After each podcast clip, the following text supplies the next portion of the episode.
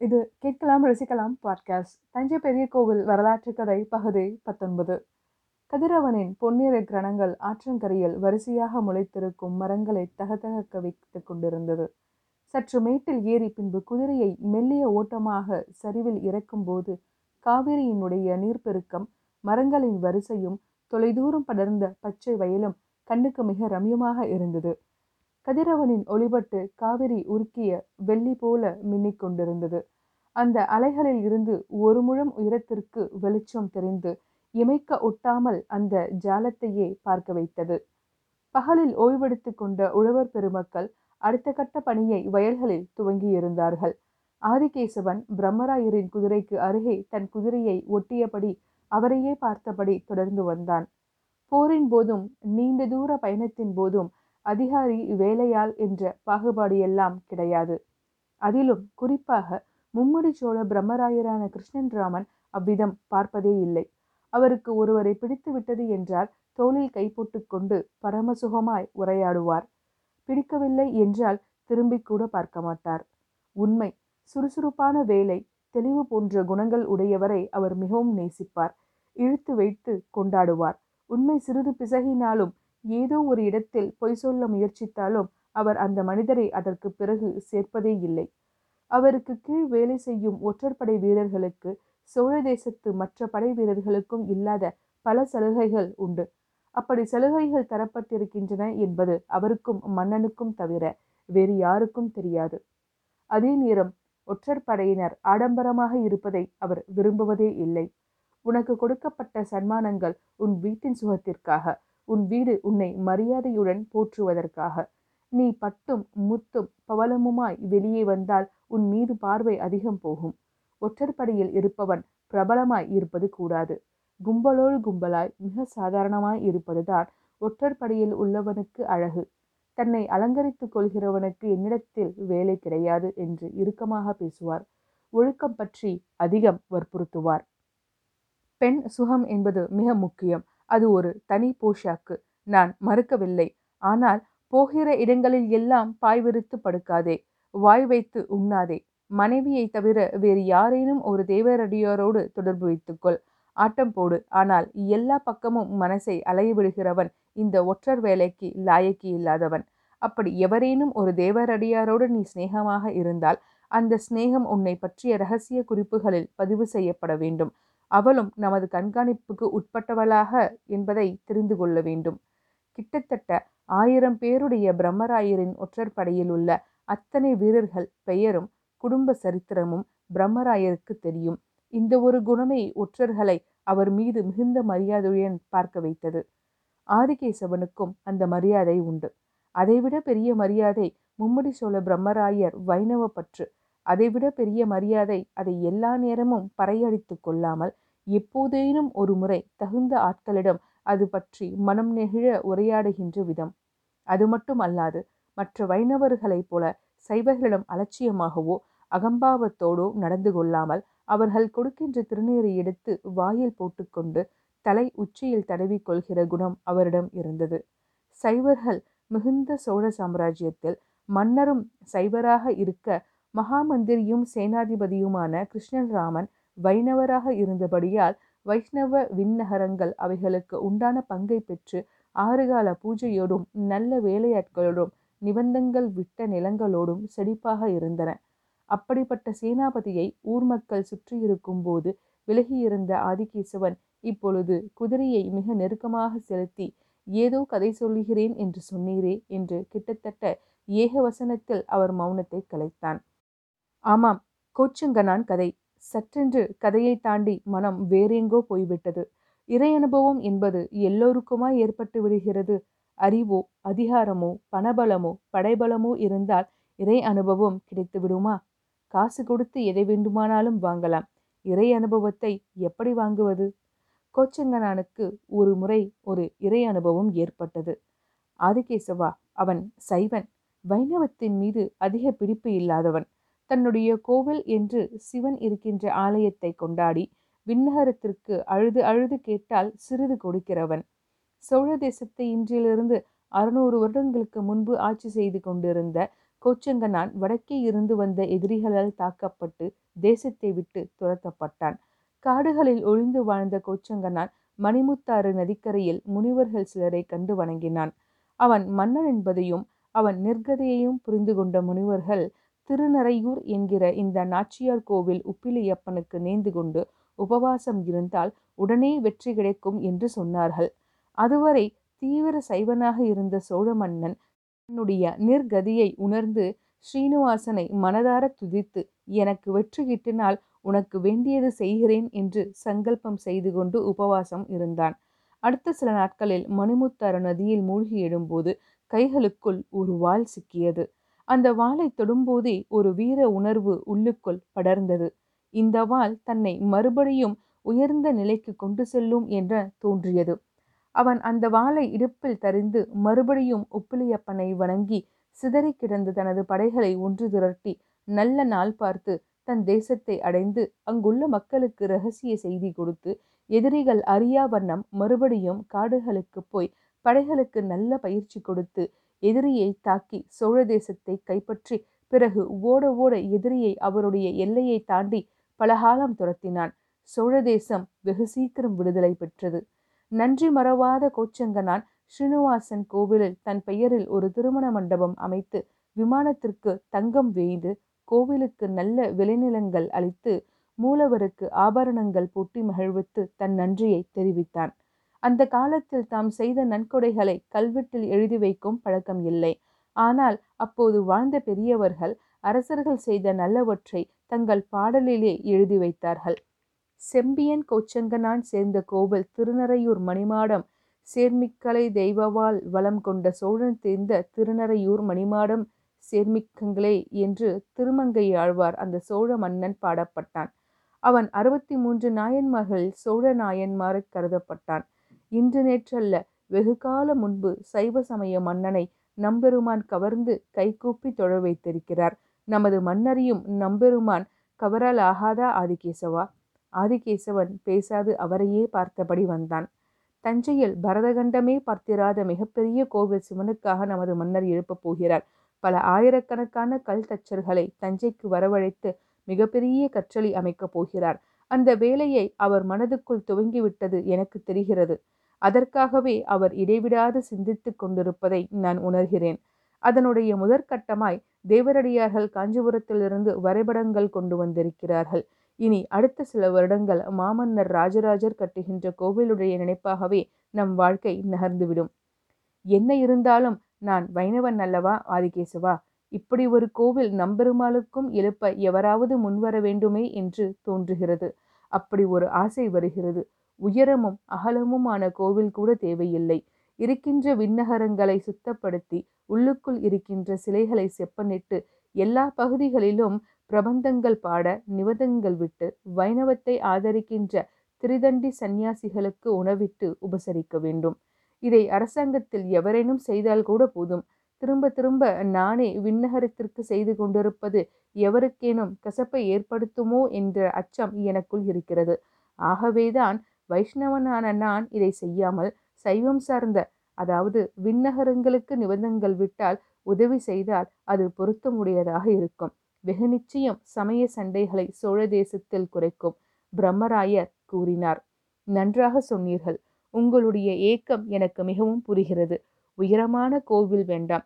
இருக்கின்ற கோவிலை பராமரித்தால் போதும் என்று சொன்னீர்கள் பாரும். அது ஆயிரத்தில் ஒரு வார்த்தை.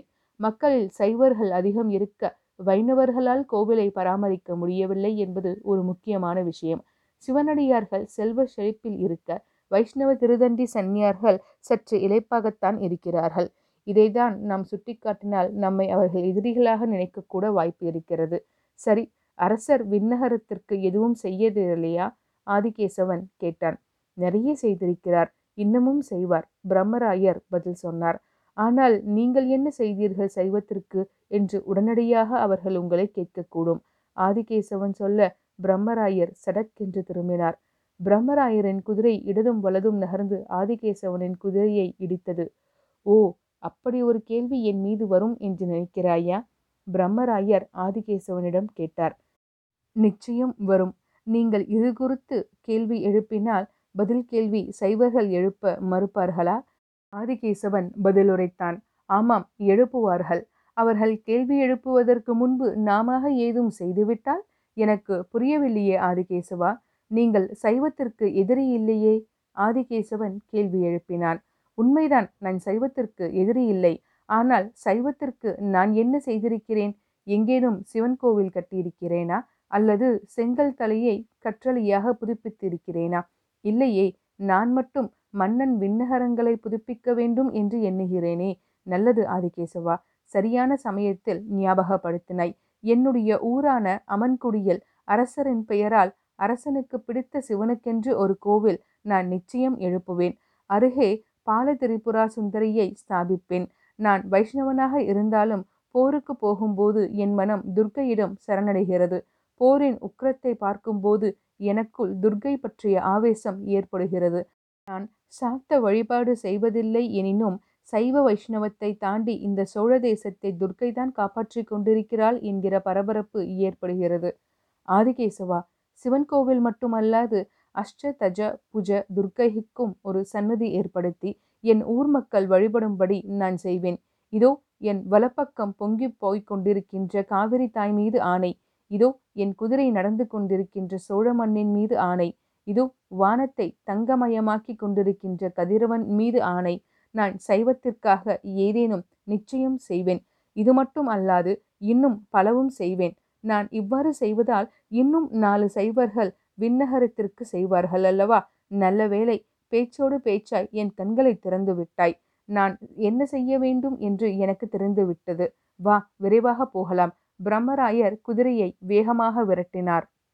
திருவக்கரை வக்ரகாளி சிவந்த நிறத்தில் இடுப்பு புடவை மட்டுமே தரித்து அமர்ந்த கோலத்தில் இருந்தாள்.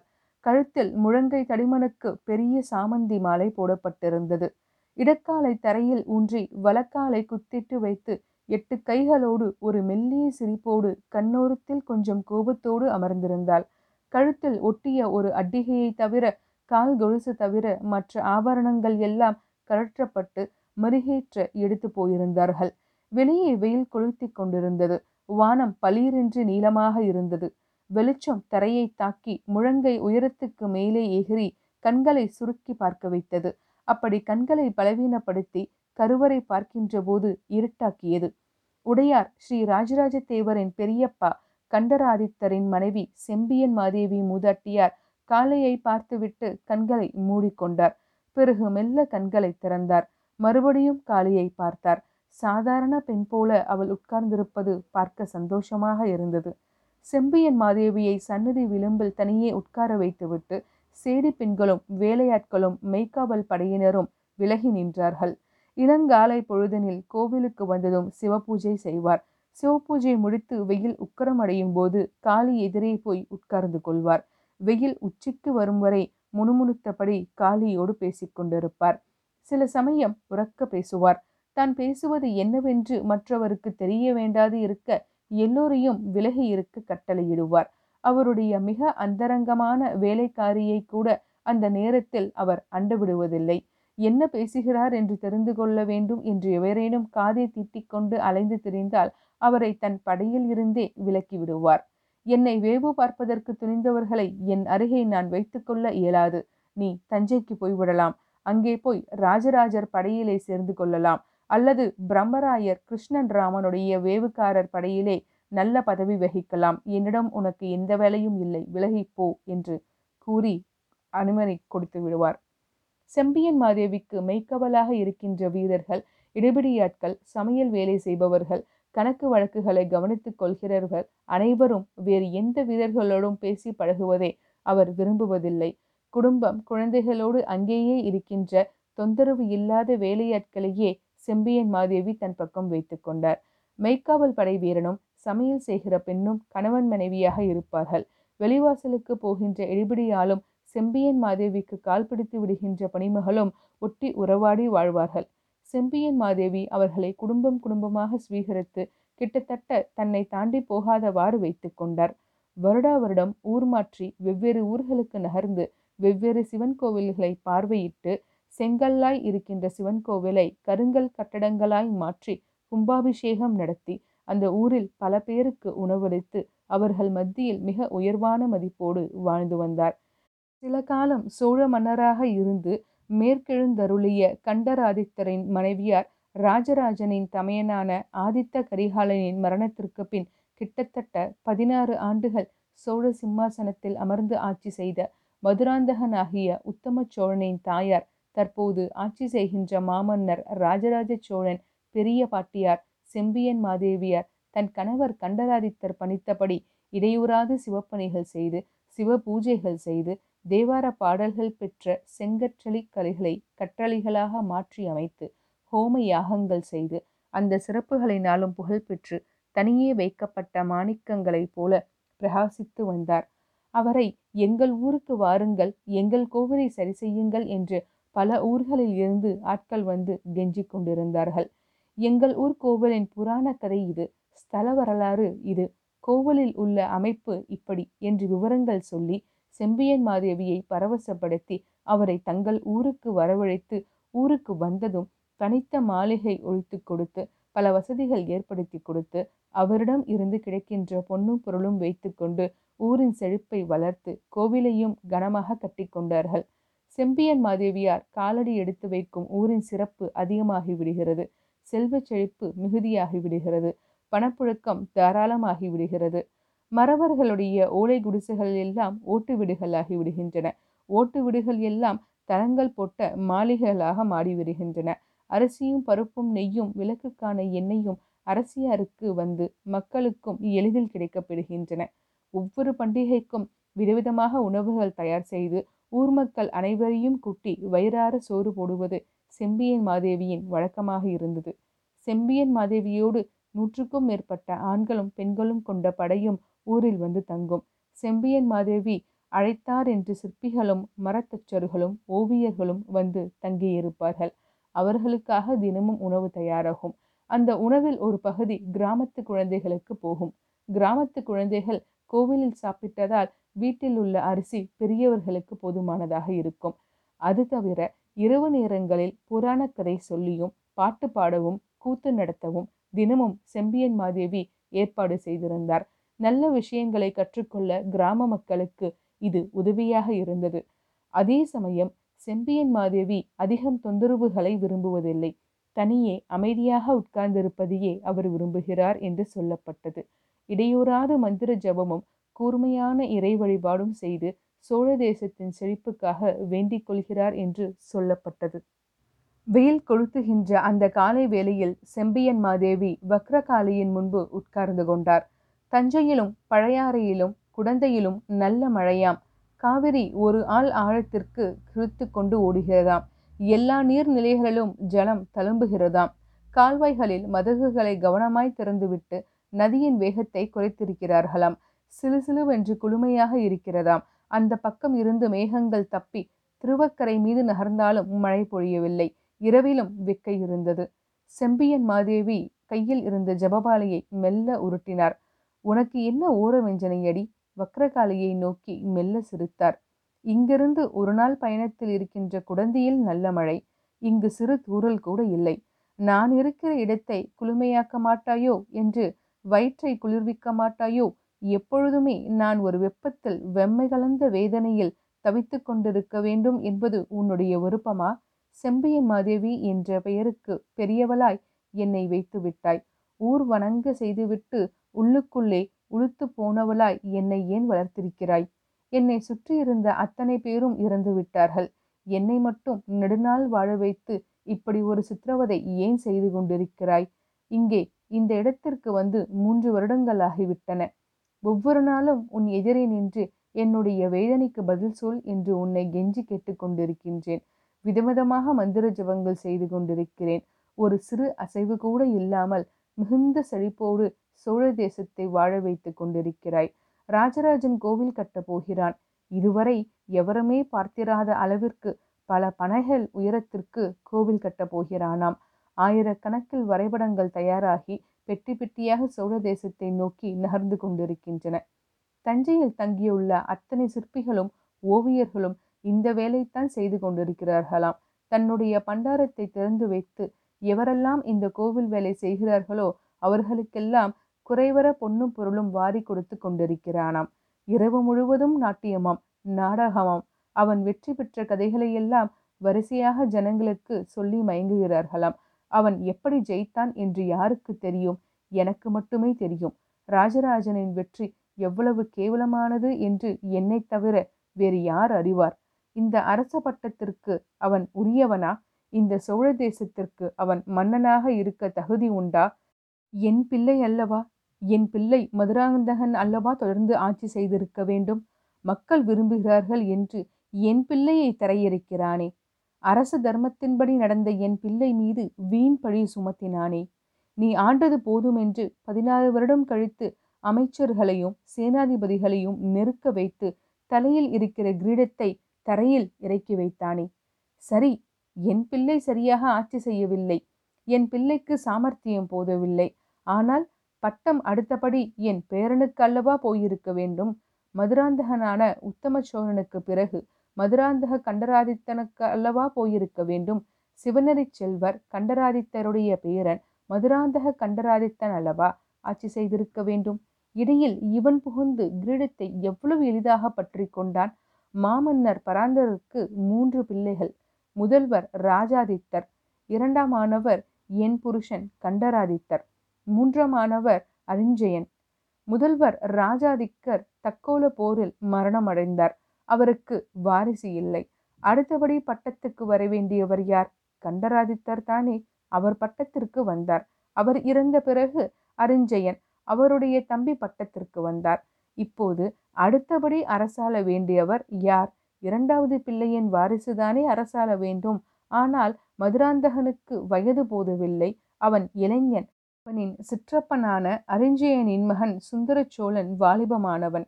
எனவே சுந்தர சோழனை ஆட்சி பீடத்தில் ஏற்றலாம் என்று முடிவு செய்து அவனை மன்னராக்கினார்கள். இதிலும் ஒரு நியாயம் இருக்கிறது. சுந்தர சோழன் ஆட்சிக்கு வந்து வயதாகி உடல்நிலை கோளாறாகி இறந்த பிறகு யார் ஆட்சிக்கு வர வேண்டும்? மதுராந்தகன்தானே இதில் எந்த தவறும் இல்லையே. ஆனால் சுந்தர சோழனின் மகன் ஆதித்த கரிகாலனுக்கு இளவரசு பட்டம் சூட்டினார்கள். வயிறிருந்து போயிற்று. கண்டராதித்தரின் வம்சம் அப்படியே நின்று போக வேண்டுமா என்று நான் கேள்வி கேட்டேன். அதற்கு மதுராந்தகனுக்கு திறமை போதாது என்று சொன்னார்கள். அவனுக்கு வலிவு இல்லை என்று சொன்னார்கள். அரசாளுகின்ற திறமை இல்லை என்று சொன்னார்கள். நூறு மதுராந்தகன் சேர்ந்தால் ஒரு ஆதித்த கரிகாலன் என்று சொன்னார்கள். எதிர்த்து பேச முடியவில்லை. அந்த ஆதித்த கரிகாலன் மனிதனா? அவன் மிருகம்.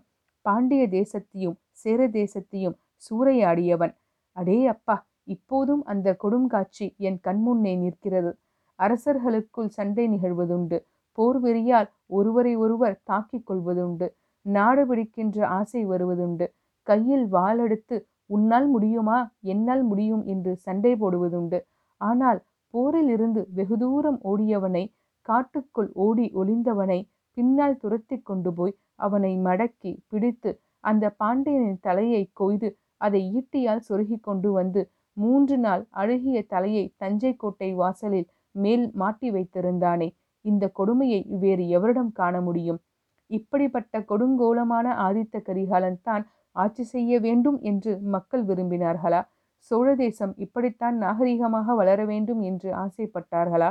நல்ல வேலை சோழ தேசத்தின் நல்ல வேலை ஆதித்த கரிகாலனை யாரோ கொன்று போட்டார்கள்.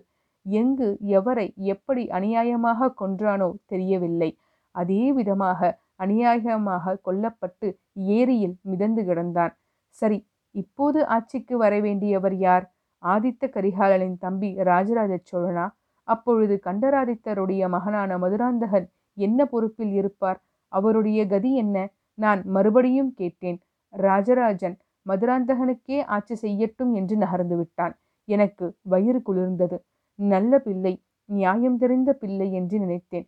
சோழ வம்சத்தில் இதோ ஒரு குணக்கன்று என்று கொண்டாடினேன் ஆசிர்வதித்தேன் ஆற தழுவிக்கொண்டேன் ஆனால் அது புலி பதுங்குகின்ற புலி பாய்ந்து கடித்து குதறுவதற்குத்தான் பதுங்குகிறது என்று இந்த கிழவிக்கு தெரியாமல் போயிற்று.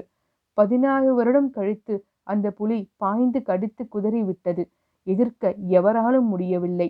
அந்த பதினாறு வருடமும் சோழ தேசத்தின் எல்லா இடங்களிலும் தனது செல்வாக்கை ஆழ நிலைநிறுத்தி அழுத்தமாக ஊன்றி அவனும் அவன் தமக்கையும் திட்டமிட்டு ஆட்சியை பிடித்து விட்டார்கள்.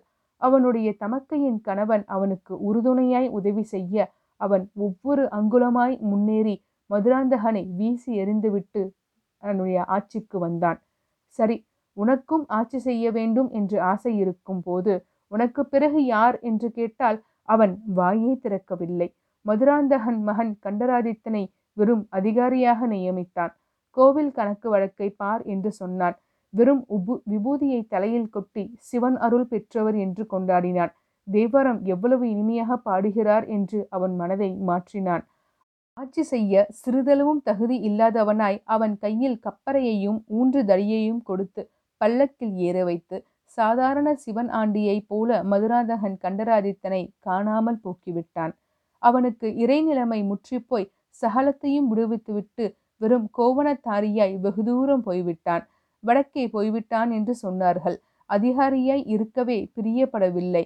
ஆட்சியை பற்றி எனக்கு எந்த கவலையும் இல்லை என்று சொல்லிவிட்டதாய் சொன்னார்கள்.